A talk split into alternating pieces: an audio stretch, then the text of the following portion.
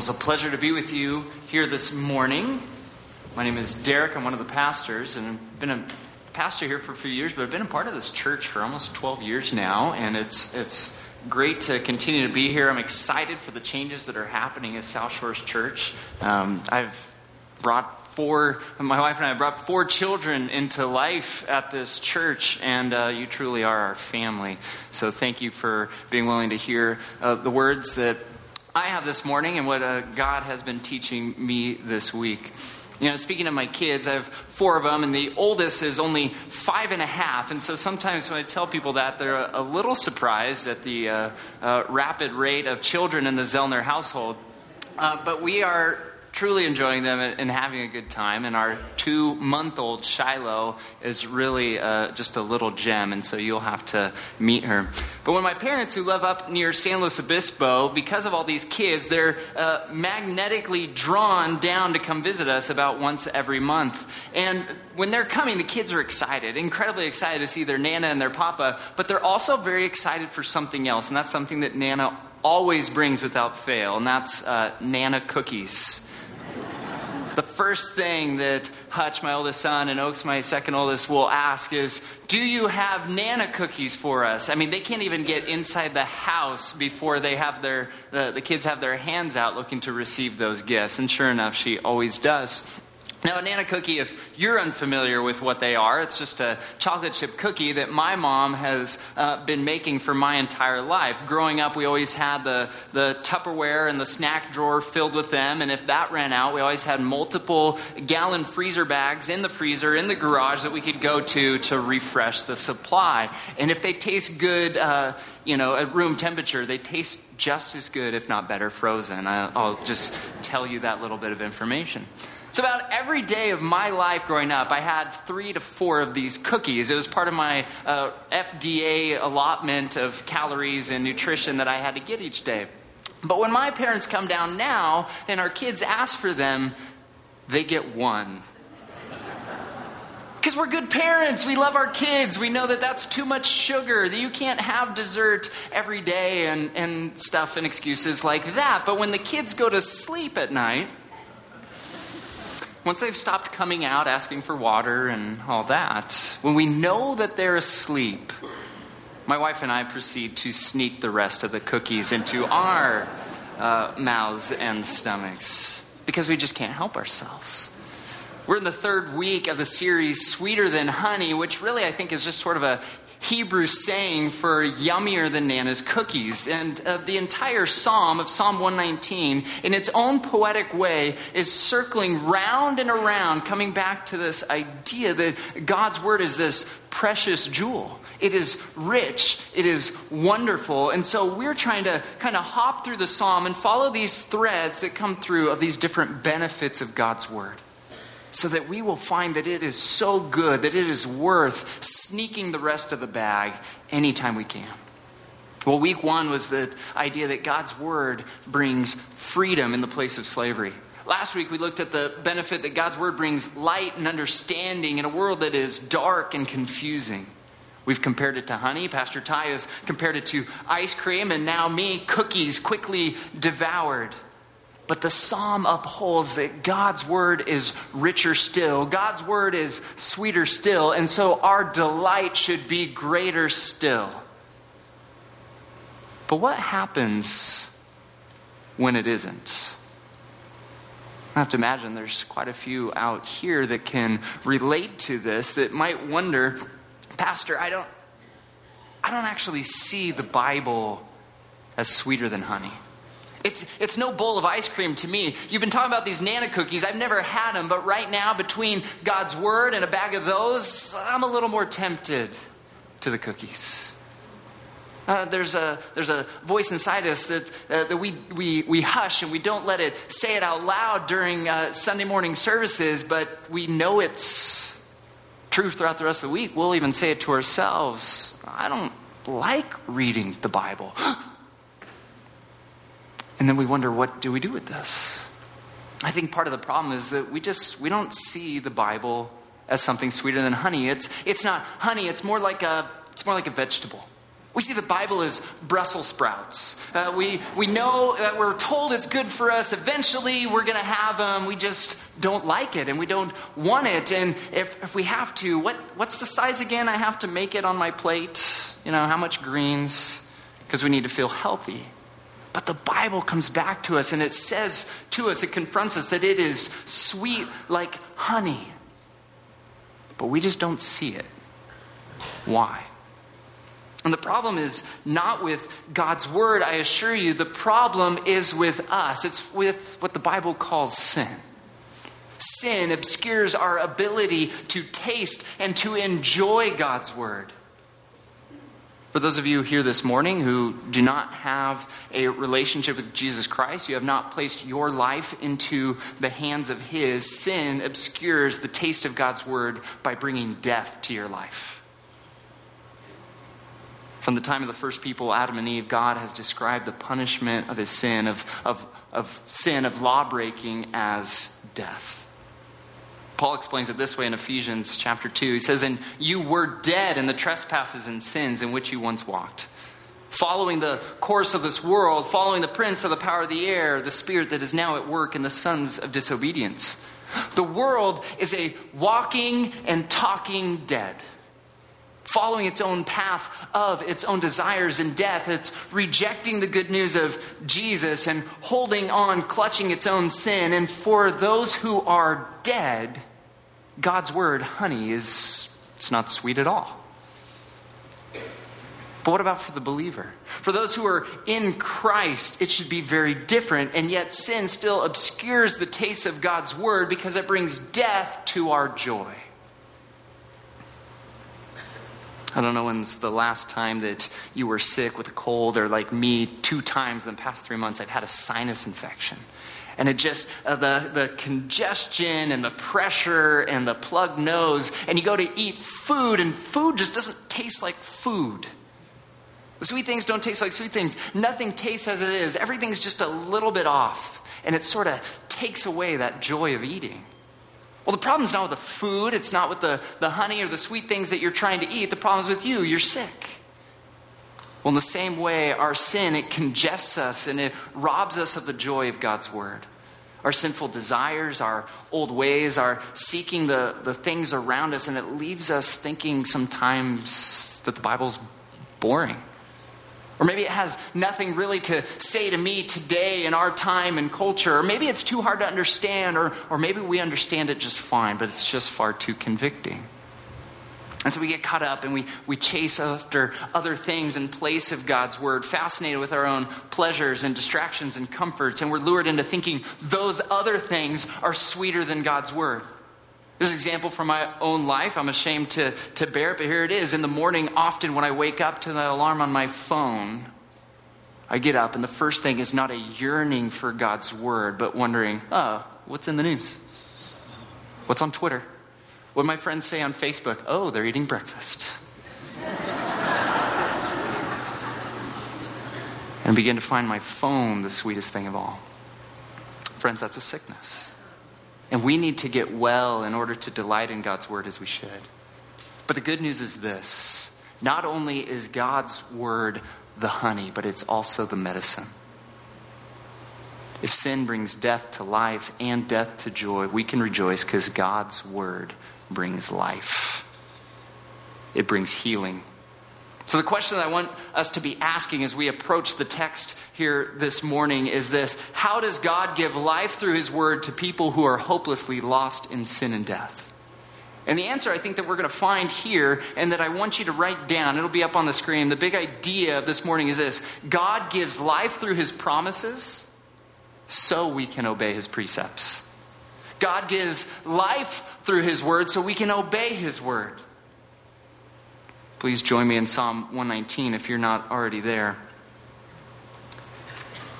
As you turn to there, let me tell you something that I read this week. is about uh, NASA, our space exploration program. And a panel of NASA in 2014 declared that they were confident that in the next 20 years, they would discover life on another planet. And this confidence in this specific timeline came from some new technologies that they had developed, specifically a, a particular uh, planet hunting telescope satellite thingy. That's technical term. It was in the article. You can read it.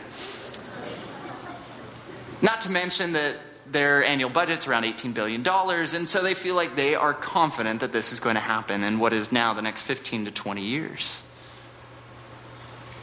Now, I'm not against space exploration. I'm a fan of Star Trek, Star Wars, all that. I think space is great.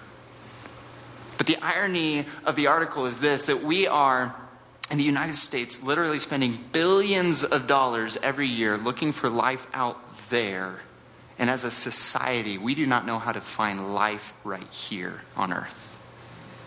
But the psalmist does. Psalm 119, the author teaches that God's word gives life. And he teaches it through two clear scenarios. The first one is that God God's word gives life in the place of worthless things. Please look with me at verses 36 and 37. He writes, Incline my heart to your testimonies and not to selfish gain. Turn my eyes from looking at worthless things and give me life in your ways. The first line shows that the author's desire is that he would lose his focus on himself and turn it towards God's word. That his desire wouldn't be for his needs and his own gain and his pride and his reputation and his priorities and his wealth and his health. Because you see, if, if you are the end goal, if you are what you're living for, then you're going to get, grab, make, or take anything that you can because that's how you think life is found. And in the end, it goes nowhere. Proverbs 16:25 says, "There's a way that seems right to a man, but it only leads to death." But God's word is here to keep you from that fatal view. In its summary of the clear teaching of Scripture, the Westminster Catechism states man's chief end is to glorify God and to enjoy Him forever. And that's far different than the violent, selfish gain that leads only to death. But it's the second line, it's verse 37 that makes our point even clearer. He says that he wants to avoid looking at worthless things. Now, when Pastor Ty and I were talking this week about the passage, he said, You know, it's interesting. They, have, they had worthless things back then, they didn't even have TV. It's a good point. It got me thinking. What are, what are the worthless things that they could have had uh, nearly 4,000 years ago? Sheep tipping? I, I, you know, I just don't know what David or the other psalm authors were doing to waste their time. But the book of Ecclesiastes, God's word in that shines a light on the vanities, the meaningless endeavors, that which apart from God have no worth. And the list might be surprising to you. Things like wisdom, self indulgence, riches, entertainment, work, and honor before men. All of them, some of them good things, but all of them meaningless apart from God. And yet, with the advent of TV and our digital, always connected age of frivolity and waste, it has only multiplied. Now, I don't think we have any new categories that we didn't have back then, but I think the ease and intensity has greatly multiplied. Now, I have a another confession to make before you. You've probably heard of these people, but I am one of them. I am a millennial. And uh, apologize on behalf. I'm actually, I think, one of the oldest millennials you can find, and so maybe I'm not a true millennial, kind of a fringe millennial, but, uh, you know, I got the internet when I was in high school, so I guess that uh, is part of the thing. But for me to, to understand this frivolity is, is to ask another millennial, just look at the apps on your phone. What are the categories that you have? Entertainment, games, shopping, uh, social media, news, and how much time does each of those things take up of your day? How much of it is wasted? There's some recent research that suggested that people are tempted to check Facebook every 31 seconds. Now, that doesn't mean they're on Facebook every 31 seconds, but every 30 seconds a thought pops in. Hey, I wonder what's happening. Uh, no, I'll wait. Uh, nope, I'll wait. Okay, I can wait. Uh, it's been a minute. Okay and I'm back on.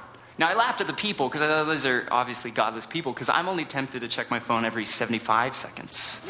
And uh, so, you know, the holiness is just rising here. I'll just dust that uh, uh, humility off right there. Part of the reason for this temptation toward the worthless things is because we have begun to forget the worthwhile things. And these are the things that God lovingly tells us what matters. And we find this in God's Word, and it gives us life. The second scenario that the psalmist uh, shows that uh, God's word gives life in the face of affliction. Verse 92 and 93 says, If your law had not been my delight, I would have perished in my affliction. I will never forget your precepts, for by them you have given me life. In the midst of a difficult life where our author feels trapped and attacked, he recognizes it's the eternal Word of God that gives him delights which sustain him even through the tough times. God's eternal Word brings life to him even when it's hard.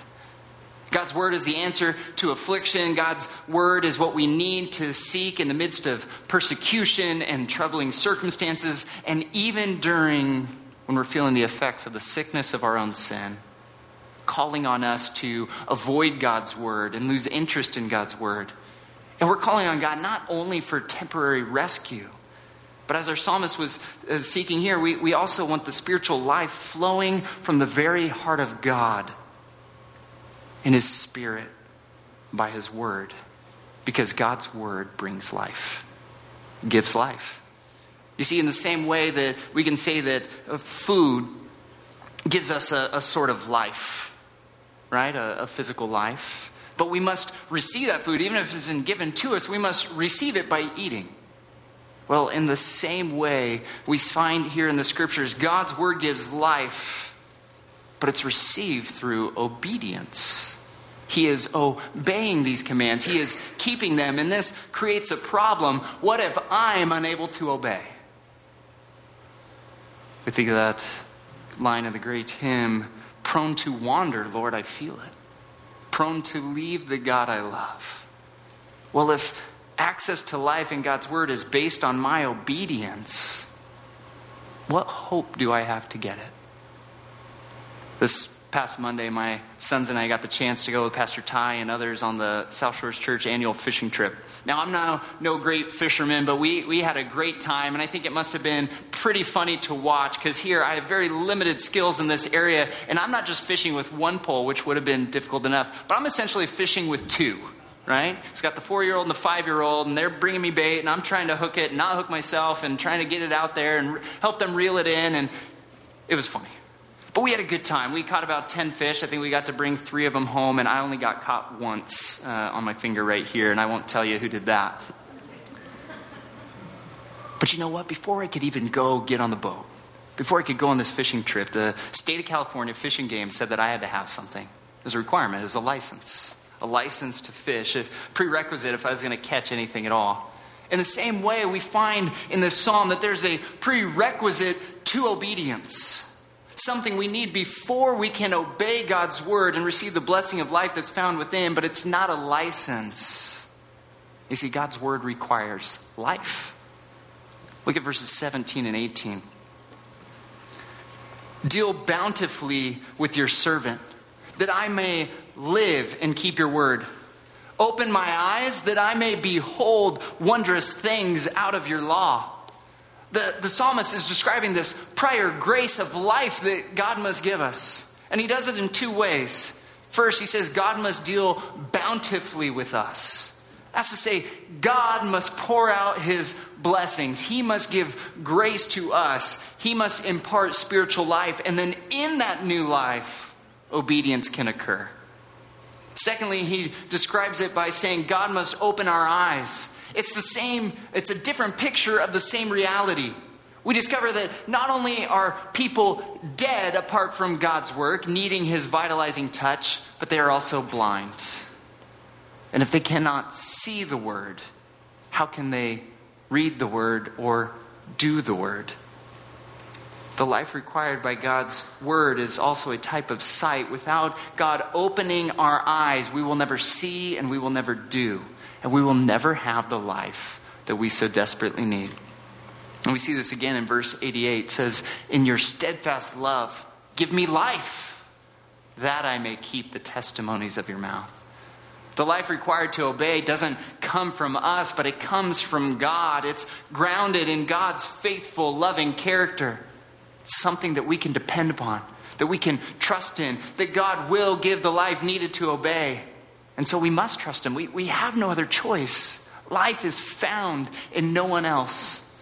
I was thinking of a, a picture of this sort of life giving from God. There's a series of children books. You probably have never heard of it called The Chronicles of Narnia by C.S. Lewis. But I've been reading these books to my children lately, and there's a couple of really great pictures of this sort of life giving idea. You have Aslan, who's the Christ figure in this. And in the first book, The Lion, the Witch, and the Wardrobe, he breathes upon the statues, and they come back to become the, the people that they were. He breathes, and there's life. Oh, that's a great picture, the life giving power of God. But in the third book, the book that I'm reading right now with my boys, is called The Voyage of the Dawn Treader. And in this book, there's a character named Eustace Clarence Scrubb, and it says, and he almost deserved it. the name, that is. And this is a he's a terrible boy who's very full of himself, always being a trouble to everyone else. And at one point they get on this island and he find goes off on his own to avoid work and he finds treasure. And he's excited about the treasure and he puts some of the treasure on and he's like, "Now I can get this. How can I make sure it's all mine and I don't have to share it with anyone else?" And he goes to sleep and when he wakes up, he thinks there's a dragon behind him, but he is the dragon. And the next few days, we see this uh, hu- humiliating experience as he learns that there is no way that he can change himself back into a boy from being a dragon. And he's sorry for all the things that he's done, and he's sorry for the way he's acted, and he's sorry for his dragonish thoughts. And then Aslan comes. But this time, Aslan doesn't just breathe on him in order to change him back into a boy, he claws at him and he rips off one layer of scales and it hurts, but it feels good. But then there's another layer and he rips off that layer of scales and it hurts, but then it feels good. And that's then there's another layer. And he goes through, I think, four or five different layers of this dragon skin. And finally, the boy emerges and he has life. I think those are two great pictures of what we see in this life. Sometimes God gives life and it's just direct and you continue on. And sometimes it can be painful, but the pain is good because God is still the one imparting the life, and the life is what we need. So I was working with Pastor Dana, who's preaching in San Juan this morning. He said this, and I thought it summed it up well. He said, In order to live the life God commands, I must have the life that God creates. Now, that's an idea that fights against what we're saying in society. I mean, there's countless books and magazines and blog posts and websites that will say, hey, 25 ways to a better life, 10 steps to a new you. And they have some ideas in there that, that may be helpful. I mean, working out will make you feel better, but it doesn't work out your problems. Listening to positive music might make you smile, but it can't change who you are. Cutting out negative influences might help you not to get angry as often. But it doesn't do anything for the source, the root of your anger. A healthy diet is important, but it does not and cannot prevent the plague of sin from tearing at you and separating you from God. If you want to have life, if you want to have a new you, you must be given life from God. Paul, continuing on in Ephesians 2, says it this way But God, being rich in mercy, because of the great love with which he loved us, even when we were dead in our trespasses, made us alive together with Christ. By grace, you have been saved. God is the one who changes death to life. It's based in his love and his character. It's by his gift. It's not what we do. God's word requires life, and only God can give it. So then, if God requires life and only He can give it, what are we left to do? Is there a, a chant we need to do? Is there, do we just sit there and just wait for it and hope that it comes to us? If the power to obey God's word, this life must come from God, then what am I to do? Well, like a newborn baby who needs food who's hungry and has no power of its own to get food to it, to, to make that life for it. All we are left to do is to cry out. We cry out and we claim the promises because God's word promises life. Look with me at verses 25 through 28. He writes, My soul clings to the dust. Give me life according to your word. When I told of my ways, you answered me. Teach me your statutes. Make me understand the ways of your precepts, and I will meditate on your wondrous works. My soul melts away for sorrow. Strengthen me according to your word. Our author feels doomed in his present situation, powerless to help himself, and but who he does help is us to see our own spiritual predicament. Like him, our soul has nothing to hold on to. Nothing that we can engender and create life within ourselves. There's no power for salvation, no tendency towards following God's word as we must. Life, as we have seen, is only from God. And so, what is it in the psalmist that we can imitate? What does he do? He claims the promises of God's word. He asks for the life that God gives, the life that He has promised according to His word, and so should we. We see this again in verse 107. I am severely afflicted. Give me life, O Lord, according to your word. He acknowledges there that he is dead if God does not move. Also in verses 154 to 156. I plead, plead my cause and redeem me. Give me life according to your promise. Salvation is far from the wicked, for they do not seek your statutes. Great is your mercy, O Lord. Give me life according to your rules. Not only does the psalmist claim the promise, he claims the one who makes the promise. He throws himself upon the tender mercies of God. This is the cry of the tax collector in Luke 18 God, be merciful to me, a sinner. It's the promise of the first beatitude in Matthew 5 Blessed are the poor in spirit, for they shall inherit the kingdom of heaven.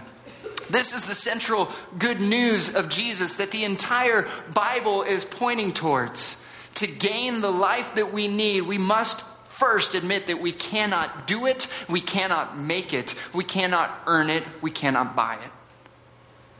Trusting that God freely gives it to those who call on Him a pastor whose commentaries I really enjoy named Martyn Lloyd-Jones. He uh, talks about the message, this central message of the Bible. He compares it to that of a mountain. He says that uh, there is a mountain that you have to scale, of heights that you have to climb. And the first thing that you must realize as you look at this mountain is you can't do it. You cannot do it. You're utterly incapable in and of yourself. And any attempt of your own to try and climb it with your own strength is only proof positive that you do not understand how high it is. But the reason for this message is not so you won't go over the mountain, but rather God's word leads you to seek and to claim the promise of the only one who can get you there. God's word promises life. And God always fulfills his promises. So, our question was this How does God give life through his word to people who are hopelessly lost in sin? And the answer that I hope you find is fitting God gives life through his promises so we can obey his precepts. And so, what is our response in this? Well, I think you'll, you'll find it's a very natural response. We need to claim God's promises. So, for, for the believer, those who are in Christ, the Christian here this morning, I would say to you, plead the promises of God for your joy. The world is fighting to take it away, to infect you, and to make you lose your taste for God's sweet word, and you need to fight it. You need to fight it by, as Paul writes in Philippians, work, uh, work out your own salvation with fear and trembling. For it is God who works in you both to will and to work for his good pleasure. We work trusting that God is working in us. We claim the promises, trusting that God is keeping them. The psalmist writes in verse 174 and 175 I long for your salvation, O Lord, and your law is my delight. Let my soul live and praise you, and let your rules help me.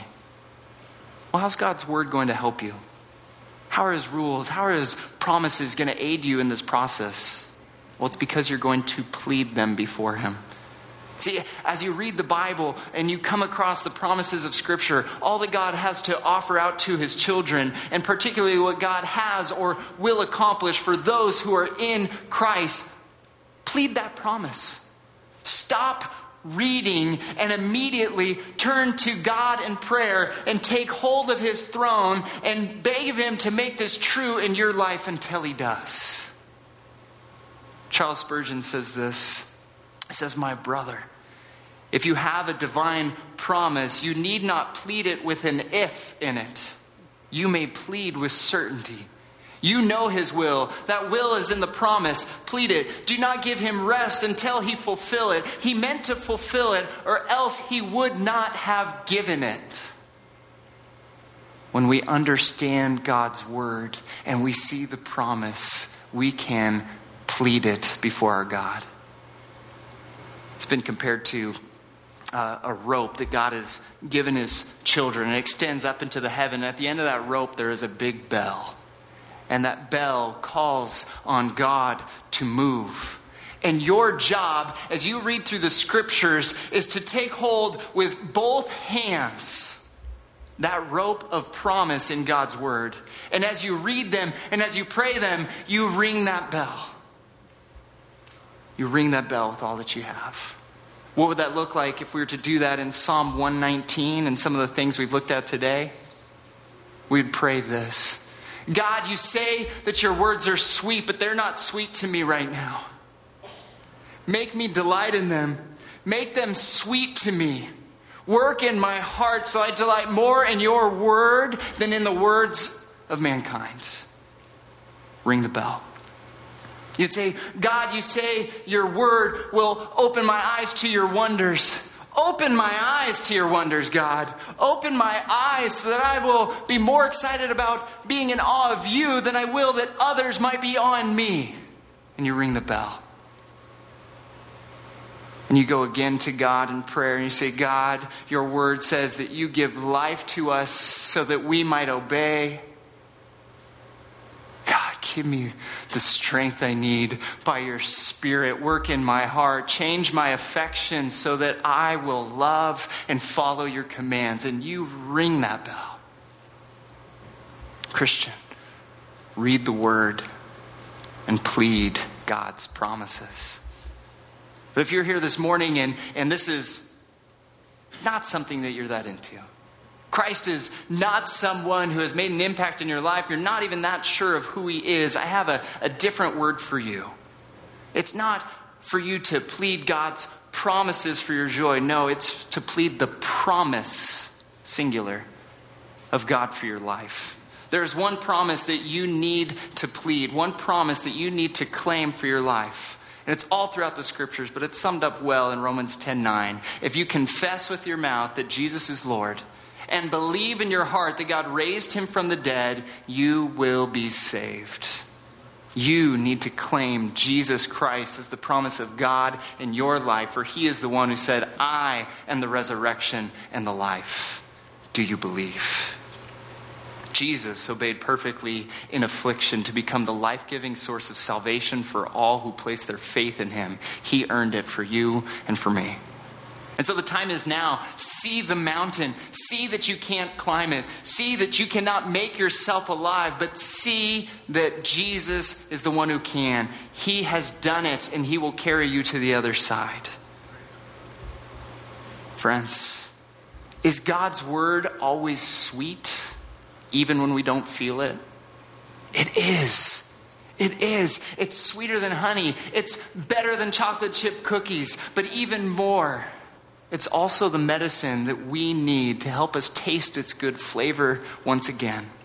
So read the word and claim the promises of the word, trusting that God will give the life you need in order to taste it, to delight in it, and to obey it. God gives life through his promises so we can obey his precepts. Please join me in prayer as I pray through Titus 2 11 through 14. Father, we thank you for your grace, that you have brought salvation to your people. Train us, Lord, to renounce ungodliness and worldly passions and to live a self controlled, upright, and godly lives in the present age.